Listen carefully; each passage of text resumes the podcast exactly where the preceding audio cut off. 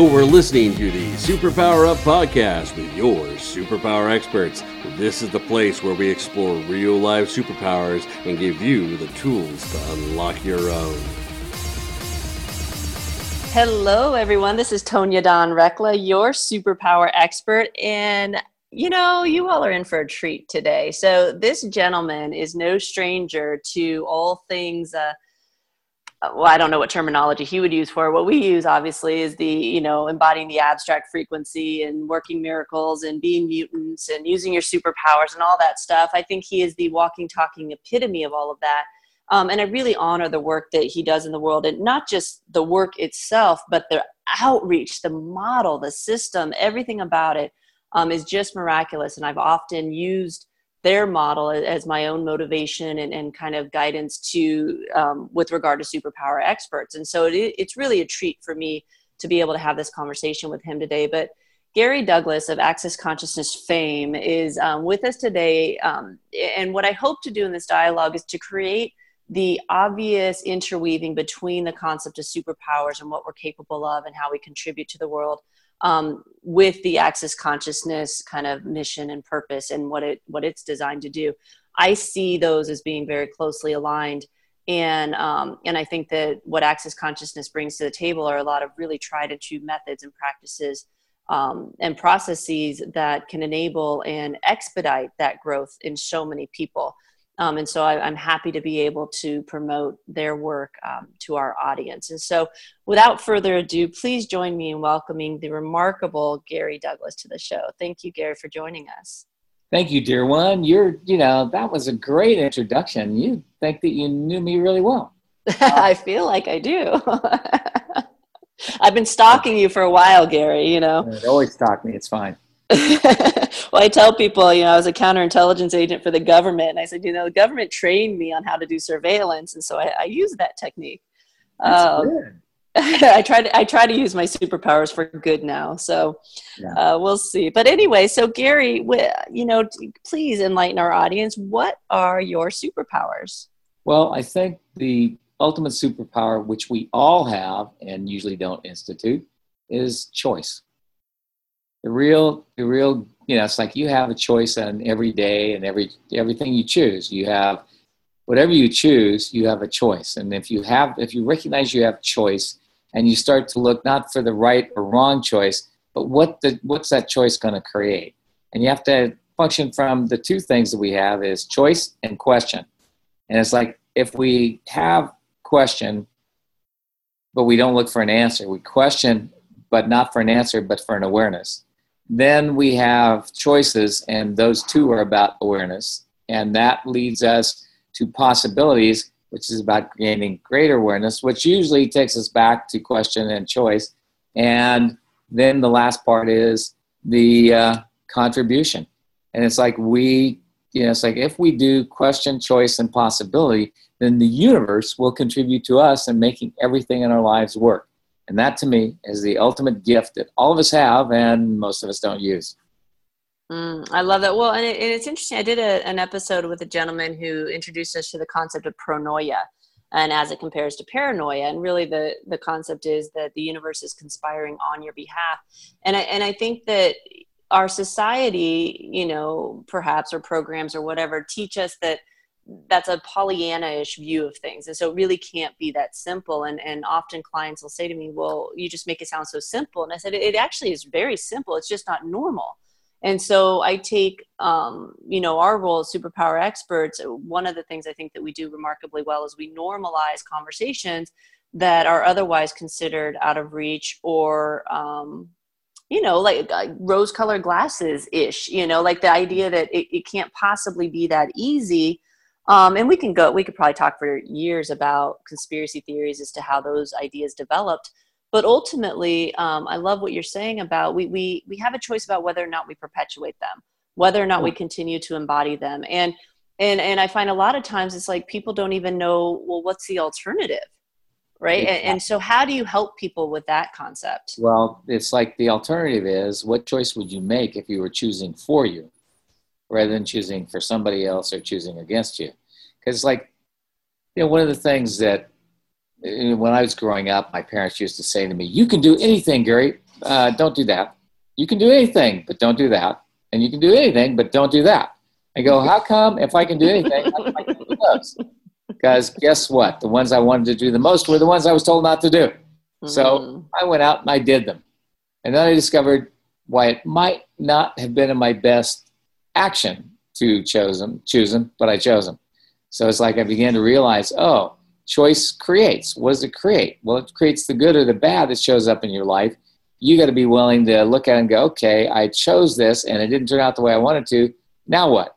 Do I have a new mm-hmm. choice? And the reality is, we have 10 seconds to choose anything in our lives. And the 10 second increments of choice is the greatest gift you can give yourself. Because that way, it's not the Lord of the Rings choice. I got to make the right choice to get it right forever and all eternity. But it's like I've got choice. Now, what would I like to choose? it's so funny you bring up the Lord of the Rings idea. It was our daughter. I, I shared with you before the show. She's eight, and her she hates the question. Um, people always ask her what she wants to be when she grows up, and she hates that question. And she looks at him. She goes, "I'm just going to focus on what I'm doing now." Thank you. Well, and and she she's so yeah. delicate in it, but she comes home and kind of fumes like ah, she's like, Mom, this is the worst question ever. You know, got, she's like, it's too far out there. I'll, I'll give her the answer I came up with at six. When they would ask me, What do you want to be when you grow up? I go, Happy. Mm. No, no, no, son. What do you want to be when you grow up? Happy. No, you want to be a doctor, a lawyer, an Indian chief. I don't care as long as I'm happy. Mm, beautiful. I'm happy today. well, and choosing to be that right now, too. Yeah. And I think that. When we set that as the out there kind of concept, it, it, we play the waiting game then. It's like well there's i can't be happy until bam bam bam bam but bam. And and and some of the games that ever become part of our reality? I don't understand that part. Uh, you know like i said i think I, I could come up with some pretty cool conspiracy theories about it.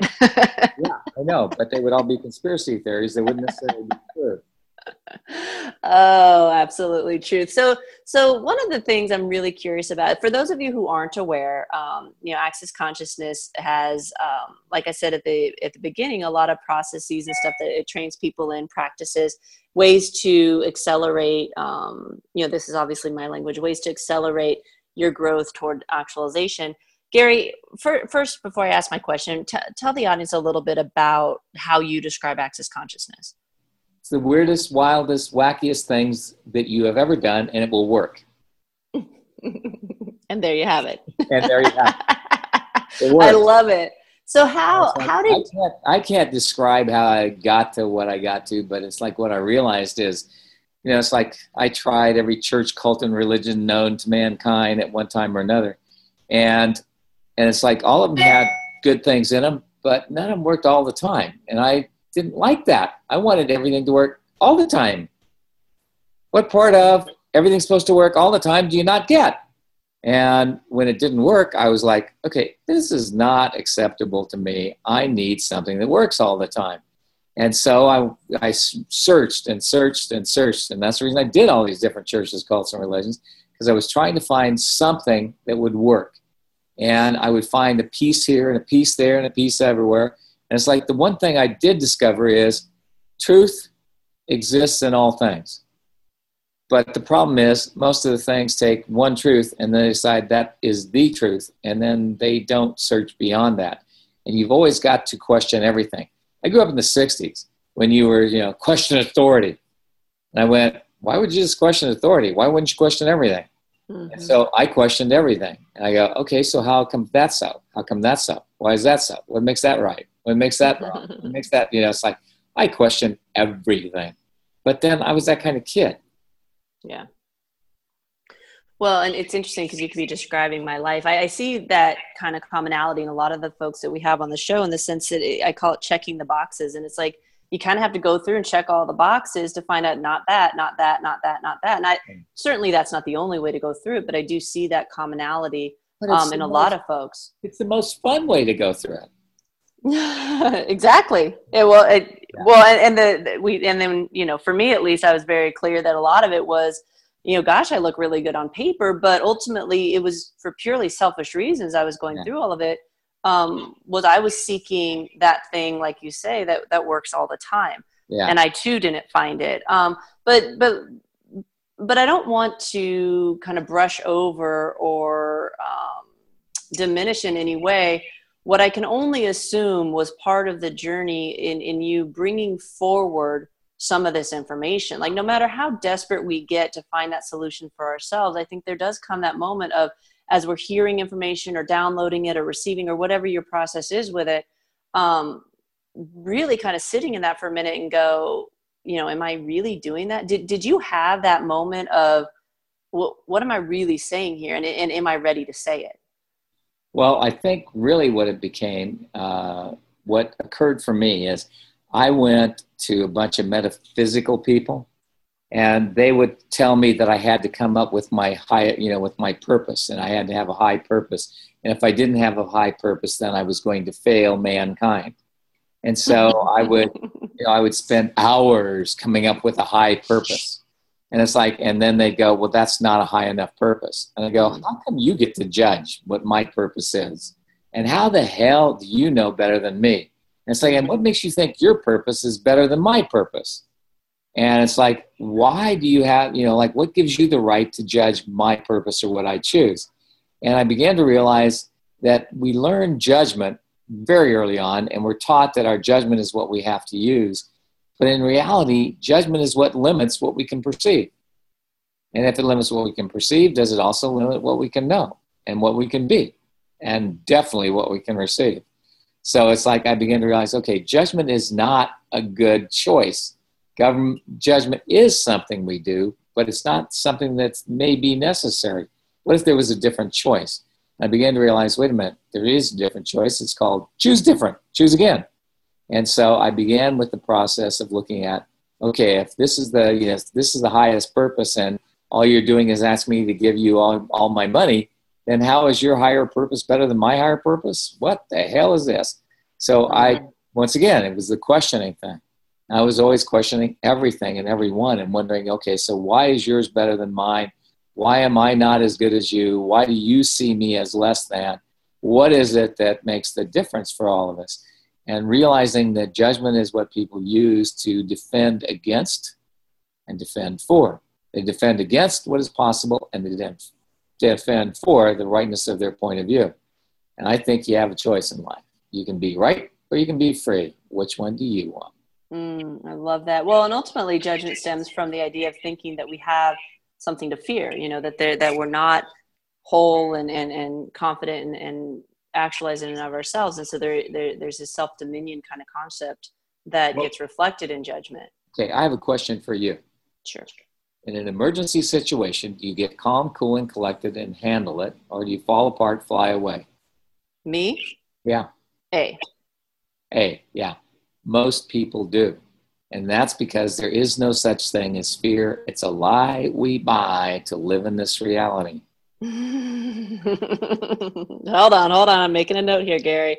Fear is a lie we buy to live in this reality. Yeah. Nice. I like it. I mean, I, I, loved it. I was like 11 years old and we went to a amusement park and I'm really excited because we're going on the, uh, you know, on the, uh, actually I was younger than that. I was about seven and we were going on the roll, not, not the roller coaster, the Ferris wheel and it's like, and I'm sitting there, I'm jumping up and down, and my mom says, Don't be afraid, Gary. It's okay. It's going to be fine. Don't be afraid. And so I thought that excitement that I experienced was fear. For years, I thought that was fear. And then I got old enough to have a heart on, and I began to realize wait a minute, if this is fear, I definitely want it. Two thumbs up. yes. More of that, please. and so I, you know, I discovered in that that fear is not what we think it is, and fear is not necessarily always there for us. And it's like I discovered really early on that if there was an emergency, you know, some people, I had one friend who would like, he would just run around like a chicken with his head come, you know, falling off. If, if there was, if something was an emergency, he would like fall apart and run around like crazy. And it's like, I never did. I just got calm, cool, and collected and handled it. And it was amazing to realize wait a minute, I don't have any fear here. I have something else. What have I got? And I realized what I've got is awareness and choice. And it's like we always have a choice whether we do the reaction or whether we do action. And for me, and for most of the people I know, action is more real than reaction. Mm, I love that. So, so you say fear is not real and that in emergency situations people are going to be calm cool and collected. Do you find but then you gave the example of your friend. So what is it that kind of dictates who recognizes fear and who doesn't even in an emergency situation? Well i'd say that if you're you know it's like what we say in access there are two kinds of people on the planet humans and humanoids. Now humans tell you how you're wrong and judge everybody and tell you everybody how they're right and you're wrong humanoids are always telling themselves how wrong they are and how they're you know fucked up and they're you know they got terrible problems and all that kind of stuff. But they always question everything and especially they judge themselves. Humanoids will judge themselves but not others. And humans will always judge others and not themselves. A human never sees that they've ever done anything wrong. A human always see, only sees that they have done wrong somehow.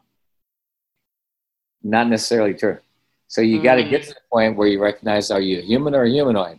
And if you judge yourself all the time and wonder what's wrong with you constantly, then you're a humanoid. If you know you're right and everybody else is wrong, then you're a human. And it's not one's better than the other, they're just different. And the humanoid will always look for a different possibility. But humanoids also write all the great art, all the great literature, all the greatness of mankind came from humanoids because they were always the people that questioned and searched and looked for a different possibility. They were not willing to live the same old, same old reality. That's interesting because I, I've often said, you know, people ask me like, how did I kind of get to some of the conclusions and everything that I have, and and, and I I really, um, I, I believe and I've stated that my willingness to self question is my secret, and and that it's it's constantly bringing it into self first and saying okay what is this? What can i do differently? And and just and that's allowed me to have um, a viewpoint that felt better to me than constantly looking outside of myself. And and i sat with it for a little bit. You know i'm like well what if i'm just you know i drink the kool-aid or i you know whatever whatever it is and i'm just fooling myself. And i really ran that thread through and said okay let's say that I'm wrong, and let's say that we really don't have that much choice and that much control over our existence, then at the end result, you know, I die and find out that I was wrong and there's nothing else and da da da da da. But in the midst of it, I lead a pretty fun life because I believe that I have choice and I get to create, um, you know, what, what happens to me. And so those, those, those were odds I was willing to, to live with. And, and that's really what it came down to and, and why I chose to play in some of these fears. Um, you know, it's like somebody asked, "What's the purpose of life?" And I said, "To have fun." And if you ain't having any, kill yourself. Stop wasting the air mm-hmm. on the planet. Feed the worms. well, absolutely. It's it's uh, you know, and, and, I went through a series of. Um, I think it was about three months where every morning I woke up and I said, "Do I want to stay here?" And I sat with it and I felt into it. I was like, okay, yeah, I guess I'll stay at least one more day, right? And then and then the the immediate thought was, all right, then I'm going to play. If I'm going to stay here because I believe it to be a voluntary existence, then I'll play. You know, but but it what it did was it helped remove all of those layers of I'm somehow obligated to be here. You know, or that in the obligation that somehow I have this burden or this cross to bear, and I felt like all those layers kind of coming off when I was willing to to to sit in that space. But but i think the majority of, of, society would say that that's a morbid kind of view. For you to say you know take yourself out if you're not willing to play and be happy you know we don't really honor that in our society at least in most no. circles. No. Um, and so we create fun things like cancer and all kinds of other excuses to take ourselves out because they they feel more noble. Um, yeah. well it's like it's how you i mean sickness and illness is considered noble? Why well, because because we're not willing to look at our loved ones and say, "I'm done here. Thank you." Like yeah. I'm leaving. You know. Yeah, I'm done. I'm leaving. Yeah. yeah. It's like, what's it to you? I just want to go. it's like, I, yeah, it's like I'm I'm through with this. Is a strange concept, but I totally get it. You know, it's like for me, it's like at one time in my life, I had a I had a back surgery, and it's like, and I didn't see anybody, didn't see anybody for three months. Nobody came to see me. Nobody talked to me. I disappeared. And I was reading I was reading a short story about a kid who was in a big family and he died on his birthday and nobody noticed. And they didn't notice him for three days until his body started to smell. I thought, oh my God, that's really sad. And I went, wait a minute. And the difference for me is what? Mm. And that's wow. when, oh, if you're not creating something and making something for yourself, then you're as good as dead. And mm-hmm. if you're dead to everybody around you, what can you create? Mm. That's beautiful. Well, and it, I think it does help to then pull the shroud off of the fear dialogue, um, circling back around to that concept because it, you know, ultimately all we have in our way is ourselves, but it's so hard to see sometimes when we think that that fear is real. And we're taught, as you identify, so many subtle ways to believe that. Um, and, and it really is this kind of ripping off. And so, anyway, we're going to take a quick break. When we come back, I want to talk with you um, about some of the processes and how how that works um, and because i do think that they're so valuable. So we've been talking with gary douglas um, of access consciousness. Gary where can people go to find out more about you? Uh, you can go to uh, gary douglas at access consciousness or access consciousness or you can look me up on yahoo or any place else and you can see all the bad press and the good press and the mediocre press and you know and who cares Perfect. Well, we're going to take a quick break and we will be right back. So stick with us. Are you here to change the world? Do you talk about things like vibration, frequency, awakening, and consciousness? Are you pretty sure you have superpowers? The Superpower Net is unlike normal coaching programs and conscious communities. We provide training, intuitive guidance, peer to peer learning, intensive one on one coaching, and a high vibrational network of people just like you. When you join the net, you get 24 7 access to a collaborative group of people who support you as you master master your personal power and unlock your superpowers. If you're ready to use your superpowers to change the world, then join the Superpower Net today. Visit superpowerexperts.com slash the net to learn more. Awesome. We're back. You're listening to the Superpower Up podcast, and we have Gary Douglas on the show with us today talking about access consciousness and really where that intersects with some of the superpower conversations we have here. Um, Gary, the first introduction a lot of people have to access consciousness is bars, right? And it's kind of like mm-hmm. this cult following of the bars things from the perspective of it's like it's this mystical thing if people aren't familiar with it of what is it. And and I shared with you before we started the interview that Justin and Neva and I all took um, the class together, uh, my husband and my daughter, and Neva was three, I think. So first of all, what I love is that you allow children to take part, and um, you know we look um, high and low for environments that will will do that because we we you know we've seen what what Neva's capable of and, and we love to have her participate with us in things. Um, so so big kudos to you for that. But but prior to taking the class, I had done a couple bar sessions with folks. But before that, I was like, what what is this? Like it it sound you know what is it? And I know that you all get that question a lot. Um, so how how describe bars to us and how you came about the information? Well, bars bars are actually 32 different points on the head that are like hitting delete file on your computer bank. You know, and if you've ever had your hard drive overloaded, uh, where everything's kind of jammed up and you can't seem to get anything to move, it's like it's like that. And what this bars do is delete the files on that, so all the thoughts, feelings, emotions, you know, good, bad, right, and wrong, and everything you've decided is true and real that has nothing to do with greater possibility disappears and uh, it's just it's just a miracle to me personally because when I feel cranky, I get my bars run, I'm really good for like two or three weeks, and I really like feeling good. And I'm just you know I'm really quite impressed with the fact that you know that that it does the thing it does. And we've had you know people who there was a lady who was in Australia and her husband was a Green Beret type who went out on secret missions and stuff. And he uh, he would do this thing of, you know, like she would wake up in the middle of the night with him beating on her. And, you know, and it's like, so she ran his bars and he quit. He quit. He had his PTSD went away. getting his bars wrong. Mm. Which was so powerful. It's just it was just amazing. And it's like I've had people who, you know, there was a lady who came to us and she couldn't sleep. She did her bars, she slept like an angel after that. It's like, I don't know what people are going to get because it's our own point of view that creates the limitations we can't seem to change. And so the one thing about bars is they change your point of view because you erase what's got you stuck. And I was thrilled to realize that that was a possibility. Hmm. And, you know, the bars always, I'm just like amazed at what happens for people. And I keep wondering, how the heck did I get this lucky?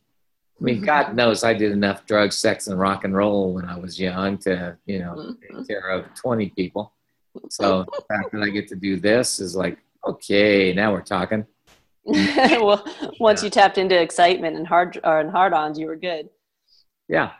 So it was, it was all, you know, it was, and, and so, you know, I started this by actually, I was channeling years ago and uh, this guy asked me to come to New York and you know and do some channeling for him. So I went, okay, fine.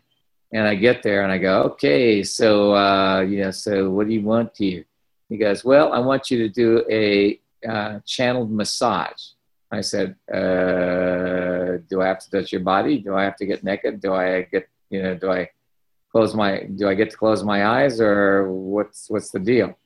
And he goes, Oh no, I just want you to channel for my massage therapist and tell her what to do.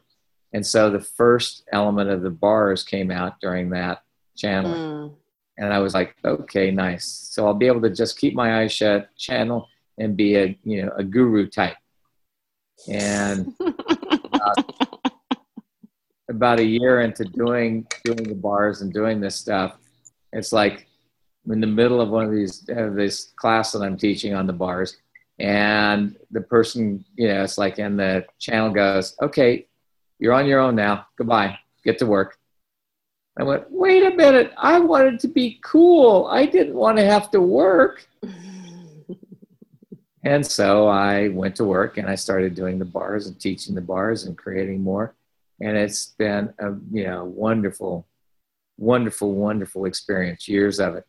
And mm. you know, it's like you talked about the kids, and it's like I let kids come to the class for free.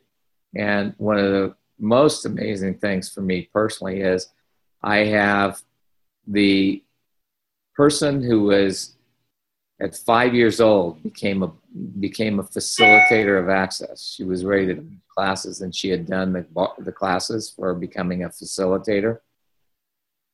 She came and at five she gave me her thing and she had made in big block letters had done her name and then she had me sign it and she was serious as a heart attack about it. And she said i get to teach classes right? I said yes you do. Do i have to teach kids? No. Do i have to teach adults? No what do i have to teach? Anybody you want. Okay good. I'm teaching kids. I don't like adults. Okay fine. She just came to a class, and it's been uh, she was she's now 22, mm. and she's been doing access that long, and just an amazing girl. And all the kids that have come to access, they you know they started years ago. Some you know it's like six, nine, whenever they started, and today they are the kids that are the leaders of their group. They are the kids that know themselves. They are the kids who have a voice in the world and I went, you know what? If I've done nothing else, I've at least given them their voice, and that's really a great gift. Mm-hmm. That's beautiful. Yeah, I, I, we took when she was three, and I, and her her story is well known in, in at least her circles, and um, and I, I, I believe that things like bars and, and even just the environment first and foremost that was welcoming to her um, just crafted her in a way that that it was different than than a lot of us were raised. And so yeah. the the any environments and events and stuff that are willing to even entertain the idea of allowing kids to be there i think i think it's bold and courageous. And, and i applaud it. When when my husband my husband and i were both counter intel agents for the government when we came out of that we made a pact that we wouldn't do anything in business that didn't involve her and we strayed from that one time and it didn't go well. And and ultimately it was you know we had really cool jobs and you know we were running around chasing spies and it was like we left all of that for a reason. And and even though people told us we were nuts and they told us that there was no way and we turned down business many many many times we stuck to that. And what's happened because of that was we, we were able to um, attract to us environments that allowed her to be there. More and more environments are popping up. She's um, become a model in some circles for how to do that um, you know how to how to invite kids in because you know a, lot of us came from the seen but not heard kind of mentality. And so um, you know when, when you when you open that up and see what they're capable of i think it's just magical. Um, and, and so I, I, contend that that bars had a lot to do with that in a number of different capacities. Um, you know i remember the first bar session i ever had again i wasn't really sure what i was getting myself into um, but when I when it was done, I felt like I couldn't walk. I felt you know I was like I was floating. You know I was like on air, and I you know I hadn't done LSD or anything like that. But it was like I'd imagine this is kind of what that feels like, and it was just kind of like I had to concentrate on being able to put a foot down yeah. um, with every step, and and so so that got me intrigued enough to to really explore what it was all about. And and and big shout out to Alan Reed who who connected us, and um, and she was a big um, kind of connector in that for me because I respect her and um, she and I've gotten to be close friends. And um, but but but you hear those stories all the time, and I'm sure you hear many, many, many of them. I hear them even about access consciousness. I'm sure you hear them of the ways that it's it's transformed people's lives and and really assisted. Um, but and and so I want to revisit something that you said before the break about the humans and the humanoids. Um, you know, and I, I don't want to project onto you, but was there ever any kind of hesitation within you to come and call that out and to really start speaking in that way? Um, actually, I, you know, it's like I had a very strange experience. I got on a plane and there were two ladies sitting in in front of us. And the one thing I always do when I'm with different kind of people is I tend to listen to what they say and try and figure out how their minds work. I'm sure you never do that but you know it's like i want to see how they manage to think the way they do. How do you come up with that as the way you think about things?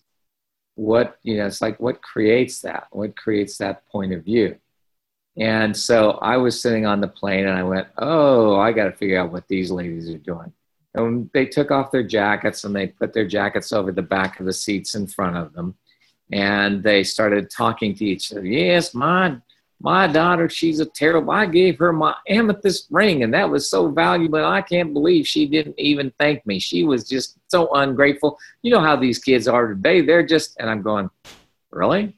This is where you live? Okay, good. So, uh, so I'm sitting there, and I'm going into their heads to try and figure out how that, how they think, so I can figure out how to get anybody who thinks like that out of their stuck point of view. And and my you know partner Dain he's my business partner not my any other kind of partner uh, he was with me and he goes don't go in don't go in and it's like and i went oh my god i can't get out of this person's brain this is like being in a maze uh, like no matter which way you turn you don't get anywhere and I, I'm, I'm sitting there, and it's like finally Dain was able to get me out. But while I was there, I was watching this lady, and the the hostess came up and said, uh, "Ma'am, would you like to put your tray table down?" She says, "I don't have no tray table." You know, and they had been talking about how you know they just make these seats smaller and smaller. Have you ever noticed? I said, "Have you ever thought your butt got wider?" But never mind. Uh, you know, and it's like it's like they had literally put their jackets over the top of the tray table and could not see them. Oh, goodness. And it's like, and when I finally got out, I went, okay, these people are not like me. I don't know what my problem is, but this is not what's normal for me. And I said, I said, okay, so what's different? I said, oh my God, these people are human and I'm not human.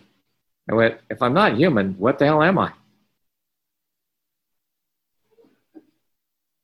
I went, uh, the, the, I must be a humanoid. I look like a human, I talk like a human, I walk like a human, but I don't think like a human. Hmm. And it's like I suddenly got that there was a difference. And then I started exploring it and discovering it was actually so. It was true.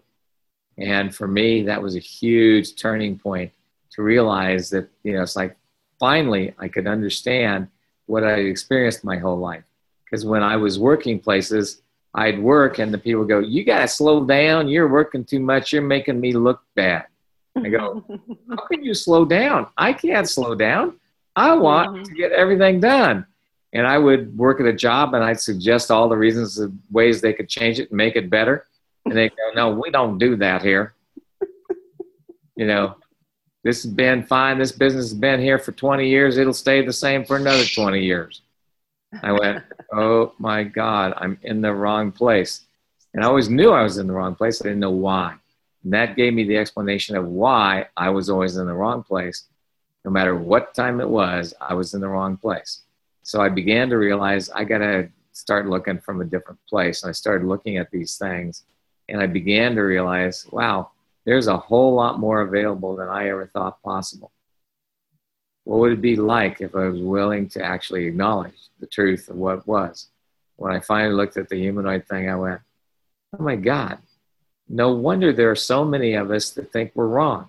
Because the one thing I noticed about the humans is they would keep saying they were right no matter how wrong they were. Mm-hmm. It's like, and I would watch them claiming the rightness of their point of view when I could poke holes in it easy. And it's like, and no matter what you tried to present to them, nothing ever changed their minds. Their minds were made up and they weren't going to hear anything else. And that was startling to me and mm. thrilling. Hmm. I, I, love that. It reminds me of um, my when my husband and I met. We were teaching at the counterintelligence special agent course, and I had written a course on. They wanted a course on critical thinking, but I, I threw a lot of other things into it, like ego deconstruction and stuff like that. And um, during part of the course, we were helping to identify to people the idea that if you, especially when you're trying to gather intelligence, um, if you have a button or some some point that that is a trigger for you and you don't know that and you haven't identified it for yourself and it, and it gets triggered in a situation it will kind of bastardize the information that you're receiving and, and will, will thwart that process. And we had a student i said okay give me an absolute truth right and so he said well gravity gravity is a, a natural law and i said okay cool i said well, i don't believe in gravity and he's like well what what do you mean like you're standing there i said i know but the fairies are holding me down like they're pushing on my shoulders i said don't you see them and he's like what it's gravity. Like you don't really believe that, right? And I said, no, you're right. I don't. I said, but I did put gum on the bottom of my shoes, and that's what's helping me stay on the ground today. Um, but you're right. I don't believe in fairies. And he's like, but it's gravity, you know. We, and we went around and around. And by this time, of course, the class had gotten the illustration, was staring at him like, when are you going to let this go? And he was so dogged in trying to prove this. And, and again, I brought it around to the point of you know if you um, you know religion was a big issue there because of, of some of the places that we were gathering intel and i said if you believe that jesus christ is your lord and savior and you're willing to die to defend that and the person sitting across from you who has information that we need for a national security mission um, believes wholeheartedly in, in some other belief system and is willing to die for that how are you going to gather information if you're both willing to fight to the death to defend an idea? And um, and so anyway so we kind of elaborate and this this kid we i mean we took a break and he was still coming at me you know wanting me to admit that i believed in gravity you know and i just wouldn't give in and give it to him. But i was like what does it matter? You know you have to be willing to kind of let that go in the sense of opening up to the idea of what's possible and i often wonder as i you know as i agreed to the whole superpower thing and i could really relate to what you were talking about before because i didn't know everything that i was agreeing to and what what it all entailed when i said yes but um but I often wonder just how much of something exists out there that we discover versus us creating it upon even stating it. So in my in my world, just saying superpowers are real creates my belief is it creates a construct to even make it possible. Do when you discovered this kind of concept of the humans versus the humanoids, do, did you discover that this was going on, or did you create that that's what's going on? No, I discovered it was going on, and it's like And it explains so many people to me that I had not been able to understand. Because if I got that they were human and they did not think in the same, you know, way I did, then I had to see that they were just different. They weren't wrong. Mm-hmm. And it's like, and I was, I was more interested in what, not whether somebody was right and wrong, but whether they could change, number one, and whether they actually had a different point of view and how do I become aware of how that point of view works for them. Because I wanted to understand people. I wanted to understand what made them work. I wanted to understand a whole lot of things. And it's like, for me, it's like, and I got over the idea of understanding because I realized understanding is standing under somebody else's boot. And it's like, I don't want to stand under anybody's boot. What I want to know is what I want to know. I want to know things. And when I got over the understanding and got through the place of recognizing, wait a minute, these people are not the same as me, they're different. And they don't need to change because I always thought I had to change them in order to get them to see what was true. I went, okay, they don't need to change. I need to be more aware. And what can I do to create the awareness? And that made a huge difference in what I could create and do from that time forward. Hmm. Yeah, it feels like an like an exhale. Like it was like you could relax yeah. into just what you wanted versus feeling eh, well. And it goes back to this idea. I, I, think we do people a disservice by telling them they have to find their mission and purpose, um, yeah. and we make it into this big deal, and that's a lot of pressure. Uh, it's like choosing a major in college, thinking that it's going to dictate your life, and it's like there there there is a kind of a coming of age. I think that successful entrepreneurs get to when they realize that you can really just kind of do whatever you want to do um, if you're willing to unravel all the programs and stuff to the contrary. Yeah. And it's like, that's what I got to. And it's like, mm-hmm. you know, it's like my p- basic point of view is there's no right, there's no wrong, but what you make it so. If you decide it's wrong, it's wrong. If you decide it's right, it's right. And if you question it, you might find out there's something else. So for me, it's always about question it. See what you can create by what you question. See what your, you know, what your question what doors it opens to greater possibilities. Because the one thing that's true for me is there's always another thing possible if you're willing to choose it.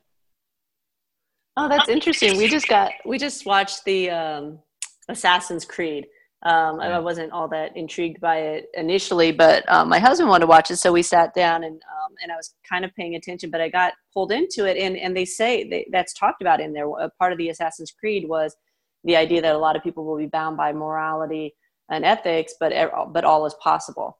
Um, I don't remember the exact quote. I'll go back and look it up now. But it was, um, but that, but they talked about that in there. That's really cool. What, um, what's next? Like, what's on the horizon? What, what, what's the next chapter? What, are, what are you interested in um, now?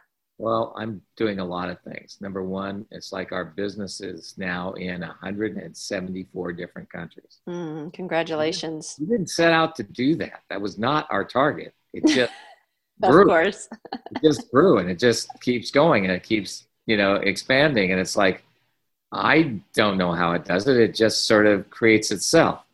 But it's like, like anything else, when you come up with something that's great, that actually is going to help the world, the world begins to actually look for it. Mm-hmm. And it's like, I don't know how it happens, but it happens.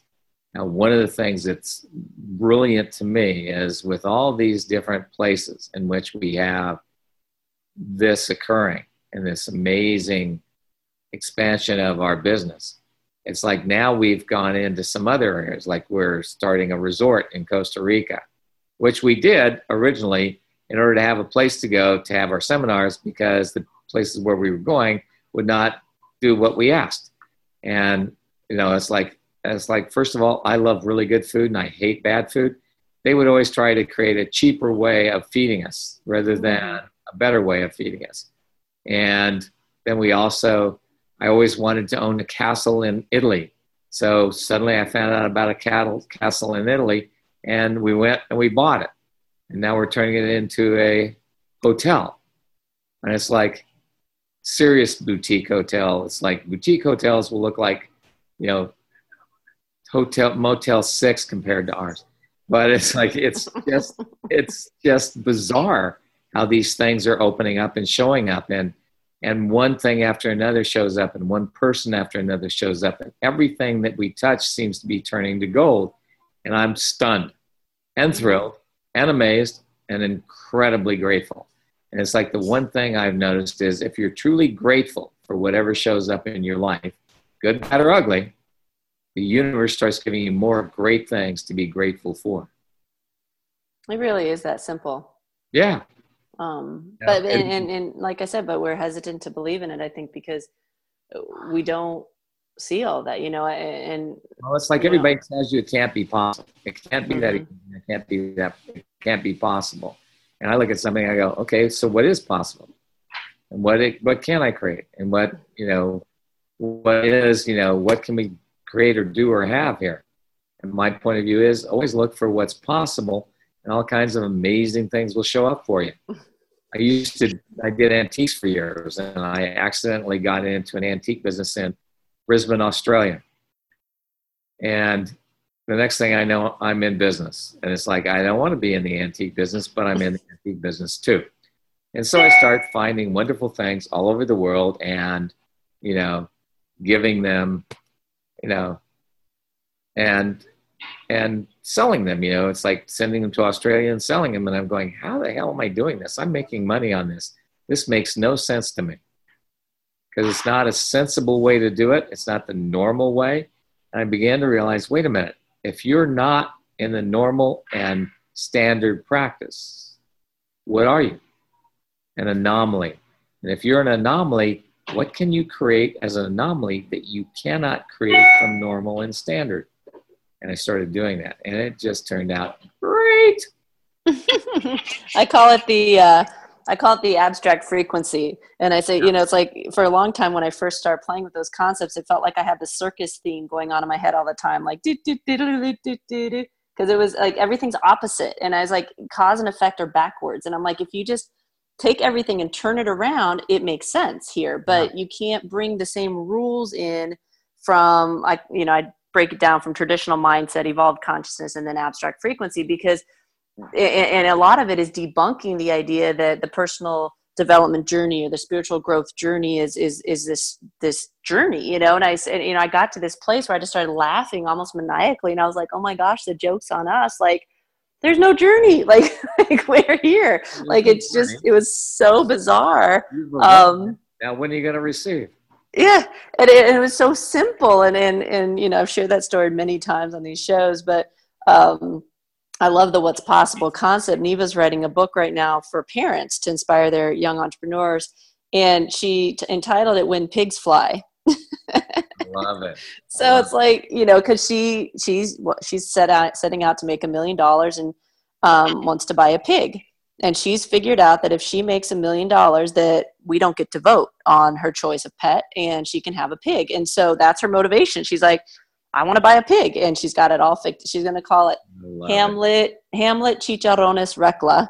And um, she it's black and white. Like she's got this image and it's like cool you know go for it. But nobody's ever told her she can't yeah. And so it's like, you know, she's like, Mom, how do I do this? I was like, I don't know. You know, you better go find someone who can tell you or can at least kind of help you unfold that reality for yourself, you know, go look. And sure enough, she created a mentor in her existence that plays with her in that space. And I'm like, that's not really, you know, pigs aren't really my space to play in, but I'm happy to entertain it with you. Um, but so she went and found somebody and attracted to her somebody who would play in that space with her. And so, um, anyway, when you said, you know, figuring out, you know, instead of looking at what's not possible, really entertaining the idea that all of it is, if you so choose, which brings us back to you know where we started our dialogue about choice. Yeah. Um, we're, I'll, I will let you go because I'm, I'm recognizing time, but I have another question before I do that. Speaking of choice, I've, uh, and this is purely um, for self gratification. I I've been playing with this concept around choice, and and there was a point I got to where I'm like, it doesn't feel like choice. Like it feels like by the time we choose, we've already chosen. And so semantics kind of messed with my mind for a little bit because choice is easy. You know, we kind of throw that word around and, and, and it is the experience of making a decision like, do you do this or do you do this? Are you playing in this space or playing in this space? But I kept having this um, blip of awareness that it that we once we have options, like once we know what the options are, we've already chosen on some level because the choice is what creates the options. And so it didn't feel like choice to me. And so I've been having a lot of, um, I've been asking a lot of questions around that word lately. Um, have you expanded that at all or? One of the things that I always do is ask people, so it's like, if I choose this, what will my life be like in five years? Be like, not look like. And it's like, and if I don't choose it, what will my life be like? Because when you get to a certain point in the choice, you recognize that that choice expands the possibilities for the future. And if you start to live your life based on it's not just today, it's tomorrow and the next day too, what begins to occur is you begin to see that each choice is creating a, a gift of the, the energy that's going to lead you to the furniture you have. The future, I'm sorry, not the furniture, the future you have. I'm sorry, I, I, our house was flooded in, here in Texas, and it's like I just got to the point where I couldn't stand it any longer, and it's like I've been, we've been rebuilding the house and doing all kinds of stuff, and it's like my my whole life is about where do I put my furniture because it's none of it was, you know, it's like the whole ground floor was gone and what happens next and what happens next and what so it's like i'm running i'm running the El Lugar uh, hotel i'm running the the italian hotel. I'm running my house. I'm running a ranch where we're building it. We're adding another house to the ranch. And i'm and it's like and it's like my head just gets so full of things i can hardly think you know? But it's like each choice creates more future. And it's just it's just an amazing gift to see mm-hmm. the choices create your future. And it's like well, and, and that's the purpose of it, creating your future. A whole different universe opens up. Well, and that's I think that's what threw me because I saw it. Like I the, the it felt to me like the timelines were already written. And so it's like I could wrap my mind around okay, you're basically choosing which timeline, you know, which future because and that's we well, call it um what if you were choosing to change tra- time tracks? Mm-hmm. That's what it felt like. It's like so, the, thing, the way I see it is you make this choice, and all of a sudden you have a different set of a different track that you're on. And then you make this choice and you're on a different mm-hmm. track. You make this choice and you're on a different track. And you begin to realize that time, you know, it's like future is like a cobweb of possibilities. It's not a it's not a predetermined thing. And it's like if you look at the cobwebs of all the possibilities that are available, every time you choose, you moves a different set of cobwebs and you start creating a more, a thicker possibility in the future. oh my gosh, we call it temporal precognition. And I kept describing it to people. I said, I see all these futures, and it's like ticker tape. Like the numbers change yeah. constantly depending on what in every single moment what you choose and i was equating it to which frequency you're choosing to play in the percentage of possibility on each of those timelines alters and it's like it it, it was it, it's like numbers and they just go they're constant like like uh, the stock market but more like bitcoin because they never stop trading it's like brrr, like all the time these numbers are changing um, but those lines are written it's just the lot how they cross and how they how you jump and all these other things how they interact and how mm-hmm. you interact with them. Yeah. Yeah. Wow, very cool. Well, thank you. I appreciate um, that affirmation. Um, let, let's remind people again where the best way place is for them to go to find out more about you. accessconsciousness.com. Perfect. And we'll have a link on the site, folks, so you can go and look at that. Um, Gary, I adore you, and I really, really appreciate you taking some time. I know that you're busy, especially with the house and everything going on, and so I, I, I oh, honor you and the work that you do in the world. Thank you. Oh, well, thank you. you. I like I like hearing that. Well, very cool. Well, to all of you out there, as always, we appreciate your loyalty. And until next time. Are time, you ready to discover your superpowers? superpowers go now to superpowerexperts.com and discover your superpowers today.